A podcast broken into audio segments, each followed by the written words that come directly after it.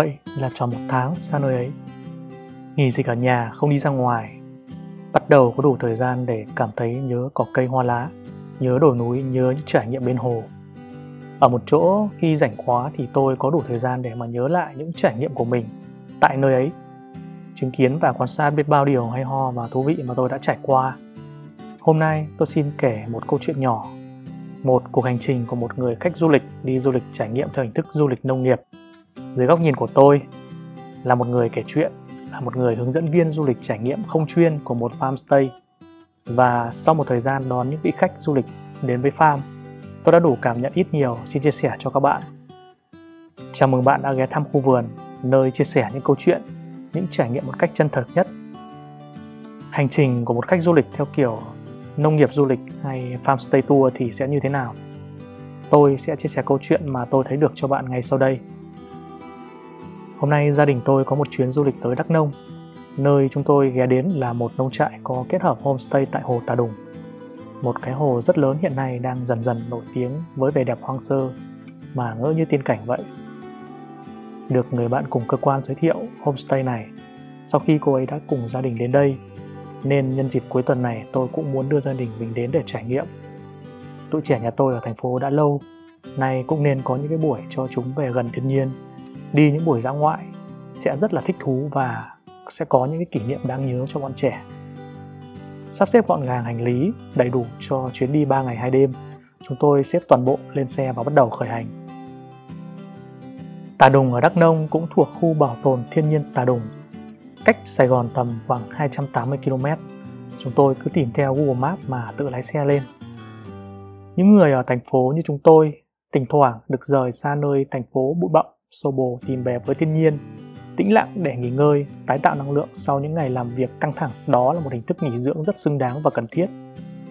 Đến khoảng 3 giờ chiều thì nhà tôi bắt đầu chạy vào đường đi vào homestay, nơi chúng tôi thuê ở. Đi được một đoạn đường nhỏ gần hơn, hồ tà đùng bắt đầu hiện ra trước mắt chúng tôi. Đẹp ngỡ ngàng. Tôi nghĩ rằng với bất cứ ai lần đầu nhìn thấy hồ sẽ có cảm giác nhận tương tự như chúng tôi lúc đó. Gần đó có mấy người đang dừng xe bên đường đứng chụp ảnh. Mây trời Tây Nguyên rộng lớn, xanh và có nhiều đám mây lớn, tạo cảm giác bao la và hùng vĩ. Hai bên đường, hàng cà phê đang nở hoa giải một thảm màu trắng trông đẹp mắt. Mùi hoa thì thơm một cách bất ngờ, vì đây là lần đầu tiên tôi được ngửi mùi hương của hoa cà phê. Lúc này trời vẫn còn nắng nhưng dễ chịu và mát mẻ lắm. Xung quanh bắt đầu có nhiều homestay mọc lên hướng view ra hồ một nơi thời tiết mát mẻ dễ chịu gần giống như Đà Lạt nhưng mang nét đặc trưng nắng gió vùng Tây Nguyên nên đã mang lại cho chúng tôi cảm giác tươi mới thú vị. Nơi đây còn hoang sơ, chưa nhiều người biết đến, du lịch mới nổi 2-3 năm gần đây nên chúng tôi đi thời điểm này đã tận hưởng được một bầu không khí thực sự trong lành. Hồ Tà Đùng được một số người gọi là Hạ Long của Tây Nguyên. Nhưng sau này tôi nghĩ thực ra nó không giống Hạ Long và mang nét đặc trưng rất riêng chỉ bởi người ta thấy có nhiều hòn đảo nhỏ nằm đều trên một mặt hồ rộng lớn khiến người ta dễ liên tưởng tới Vịnh Hạ Long mà thôi. Nếu mà tìm hiểu về lịch sử và cách hình thành của hồ cũng như đã từng đi cả hai nơi, bạn sẽ thấy nó khác biệt lắm. Cái này bạn tự tra Google nha. Tiến thêm khoảng một đoạn đường, chúng tôi rẽ vào đoạn đường nhỏ hơn còn đang giải đá răm. Đi khoảng vài trăm mét là bắt đầu tới nơi. Xung quanh dân cư thưa thớt hơn hẳn và yên tĩnh chúng tôi được dẫn vào bãi đậu xe nằm ngay trong khu vườn sinh thái của làng.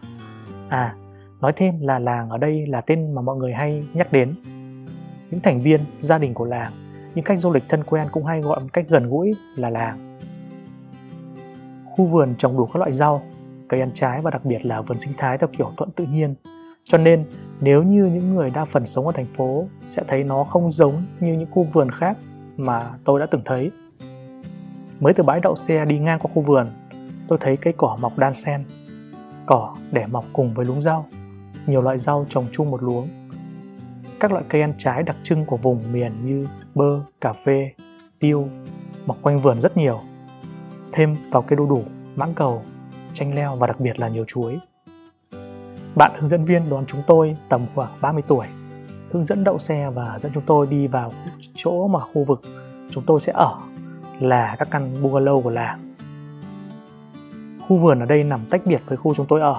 phải đi thêm một đoạn đi bộ nữa chúng tôi bước vào khu vực chung cũng là khu ăn uống nhà bếp và đặc biệt là chỗ để chill bởi vì nó nhìn thẳng bao quát một vùng rộng lớn của hồ Tà Đùng.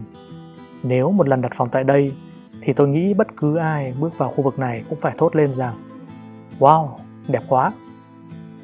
Một khu vực nhà hàng nhỏ là khu sinh hoạt chung của tất cả các nhóm khách đến với làng, được bài trí theo không gian mở, các băng ghế được thiết kế để ngồi ngắm nhìn thẳng xuống hồ Tà Đùng từ trên cao. Rất vừa tầm mắt. Đây cũng là điểm nhấn quan trọng nhất và là nơi sống ảo của biết bao nhiêu người. Không ai đến đây là không check in một tấm hình có hồ ở đó cả. Chụp vội vài tấm hình rồi selfie xong, tôi được bạn nam hướng dẫn viên hướng dẫn cách sử dụng khu vực sinh hoạt chung. Cách làm du lịch ở đây cũng rất đáng để trải nghiệm. Tôi sẽ dần dần chia sẻ trong lịch trình sinh hoạt của gia đình tôi 3 ngày tại đây. Khu vực sinh hoạt chung này được thiết kế để mọi khách du lịch đến đây vừa là nghỉ dưỡng, lại vừa có cảm giác như nhà mình vậy. Có khu bếp để nấu ăn cho tất cả mọi người có mặt ở đây, bao gồm khách và người ở làng. Khu bếp được đặt ngay một góc khu vực chung, nơi ai cũng có thể nhìn thấy. Mới nhìn đã thấy có sự cởi mở và thoải mái rồi. Đặc biệt, khi nấu nướng rửa chén bát đều có thể ngắm nhìn hồ và nhìn ra được khu vườn của làng một cách thiết kế đầy tinh tế và thú vị. Bồn rửa tay có để sẵn bã cà phê sau khi sử dụng và bột màu nâu gọi là bột bồ hòn. Hai thứ này dùng để rửa tay. Nghe bạn hướng dẫn viên giải thích rằng phương châm sống ở làng là nói không với đồ công nghiệp. Thế cho nên, những thứ như nước rửa tay, hóa mỹ phẩm hay xà phòng sẽ không dùng mà xài bằng những đồ tự nhiên, đặc biệt là từ khu vườn. Tiếp đến là bồn rửa rau củ quả, rồi đến bồn rửa chén bát. Chén bát sẽ được rửa bằng nước enzyme bồ hòn do làng ngâm ủ. Vậy là đến du lịch ở đây chúng tôi tạm thời gác lại lối sống quen thuộc ở thành thị. Dùng những đồ từ tự nhiên, sinh hoạt theo lối xanh giảm thiểu, ảnh hưởng đến môi trường. Đó cũng là một cách du lịch tôi cho là rất đặc biệt, không phải nơi nào cũng làm được. Xung quanh cây cối um tùm, hòa vào khu vườn xanh, sống xanh, cảm nhận tự nhiên chưa bao giờ gần đến vậy. Thêm vào đó, tôi được chỉ ra phía một bếp củi ở góc vườn đang đun một nồi to đùng được bạn hướng dẫn viên ở đây bảo đó là nước tắm lá thảo mộc. Được hái hoàn toàn trong vườn với khoảng 7 đến 10 loại lá tùy theo mùa như xả, vỏ bưởi, lá cam, quýt, hương nhu, cỏ mần trầu, lá lốt, lá tiêu, cây cỏ hôi, vân vân. Và khách du lịch đến với làng sẽ tắm bằng loại nước lá này, sẽ không có xà phòng, xà bông hay sữa tắm giống như những nơi khác. Mỗi lần tắm chúng tôi sẽ tự do ra lấy vào chiếc ấm mà làng đã chuẩn bị sẵn rồi xách chúng vào trong phòng của mình, pha cùng với nước để tắm và gội. Đúng là một trải nghiệm xanh tự nhiên hoàn toàn rồi. Sau khi được giới thiệu xong khu vực chung, chúng tôi bắt đầu nhận phòng. Một khu homestay có khu vườn khá rộng nhưng chỉ xây dựng có 5 căn bungalow, thêm một vài điểm cắm trại. Thế cho nên, khách đến cuối tuần đông nhất cũng chỉ kín 5 phòng và tầm khoảng 10 đến 20 người. Đó cũng là điều hay, vì như thế chúng tôi có sự yên tĩnh và trải nghiệm riêng tư tốt hơn. Mỗi phòng bungalow đều nhìn ra được hồ Tà Đùng. Nằm trong vườn, xung quanh cây cối xanh um và tách biệt một khoảng với khu vực chung để tạo không gian riêng cho mọi người đến đây. Sau khi nhận phòng, cất đồ xong, chúng tôi theo chân mấy bạn tình nguyện viên ở đây đi sang khu vườn để hái các loại rau, chuẩn bị cho bữa ăn tối, đồng thời cũng là để được tham quan khu vườn sinh thái xem như thế nào một dịp để tìm hiểu thêm về tự nhiên, về cách làm nông nghiệp thuận tự nhiên tại đây. Thêm vào nữa, cũng cho tụi trẻ được trải nghiệm đi hái rau, phân biệt các loại rau vào vườn nhặt trứng gà mới đẻ. Chúng tôi à, thả dốc xuống đồi ở ngay sau vườn đi dạo vào một buổi chiều mát mẻ. Vừa tản bộ, vừa ngắm các cây xanh và hoa có trong vườn. Có đi ngoan qua vườn có những cây sầu riêng lâu năm rất to thấy vài chú gà đang lang thang xuống dưới chân đồi kiếm ăn. Vừa ngửi đủ mọi cây cỏ. Đặc biệt là may mắn, đúng lúc hoa cà phê nở trắng lại càng thêm đẹp. Cảm giác như được chữa lành bằng bầu không khí lành mạnh với đủ loại thảo dược vậy đó.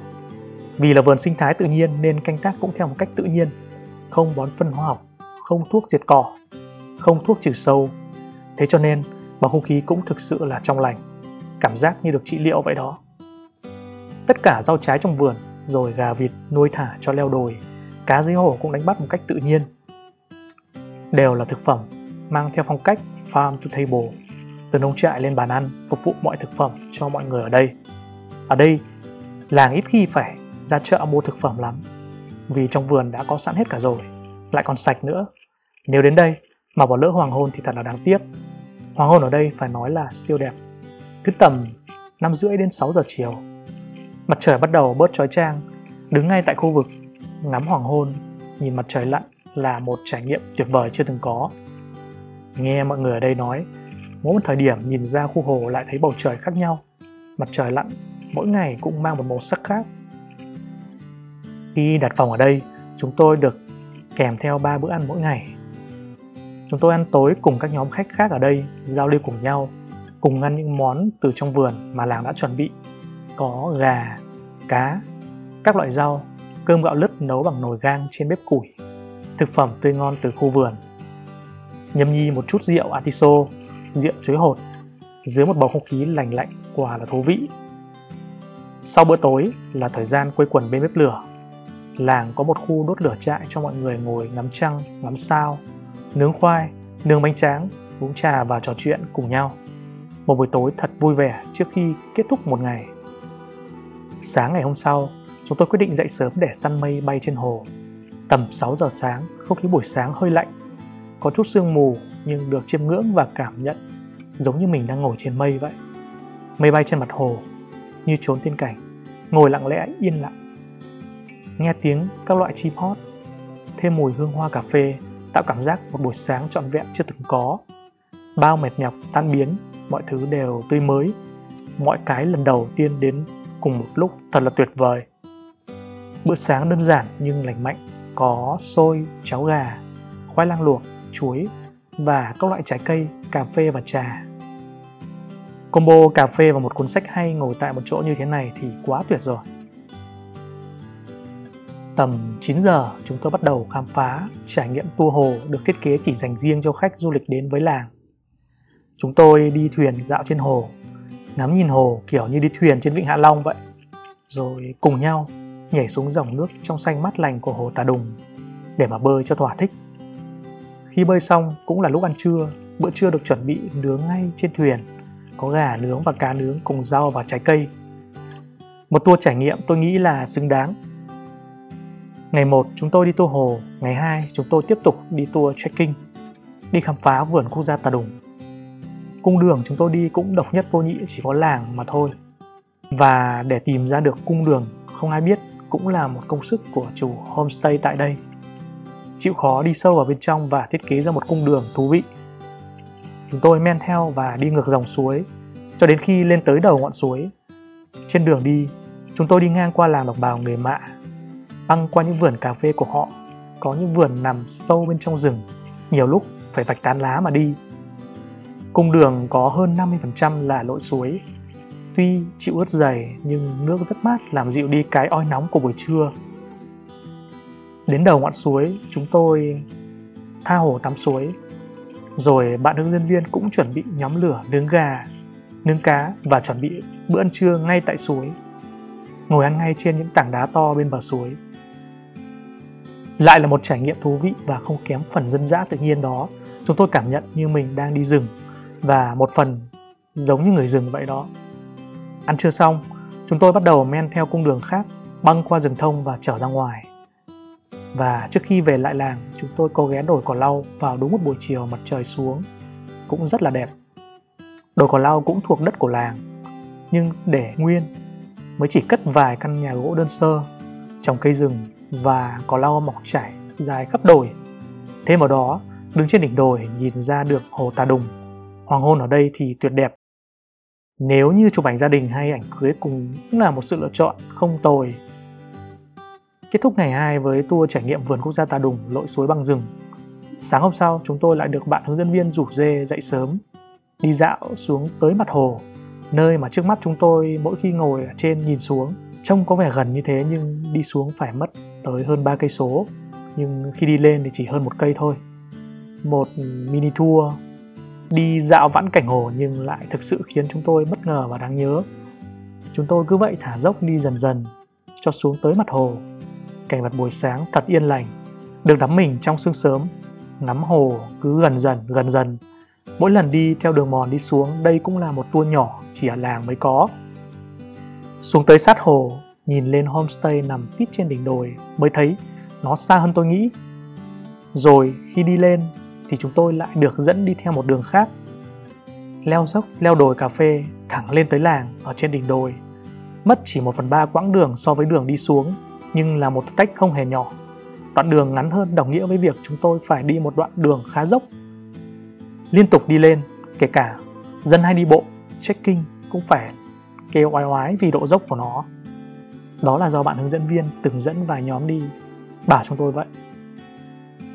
Một lần đến với làng, tôi nghĩ bạn cũng nên thử.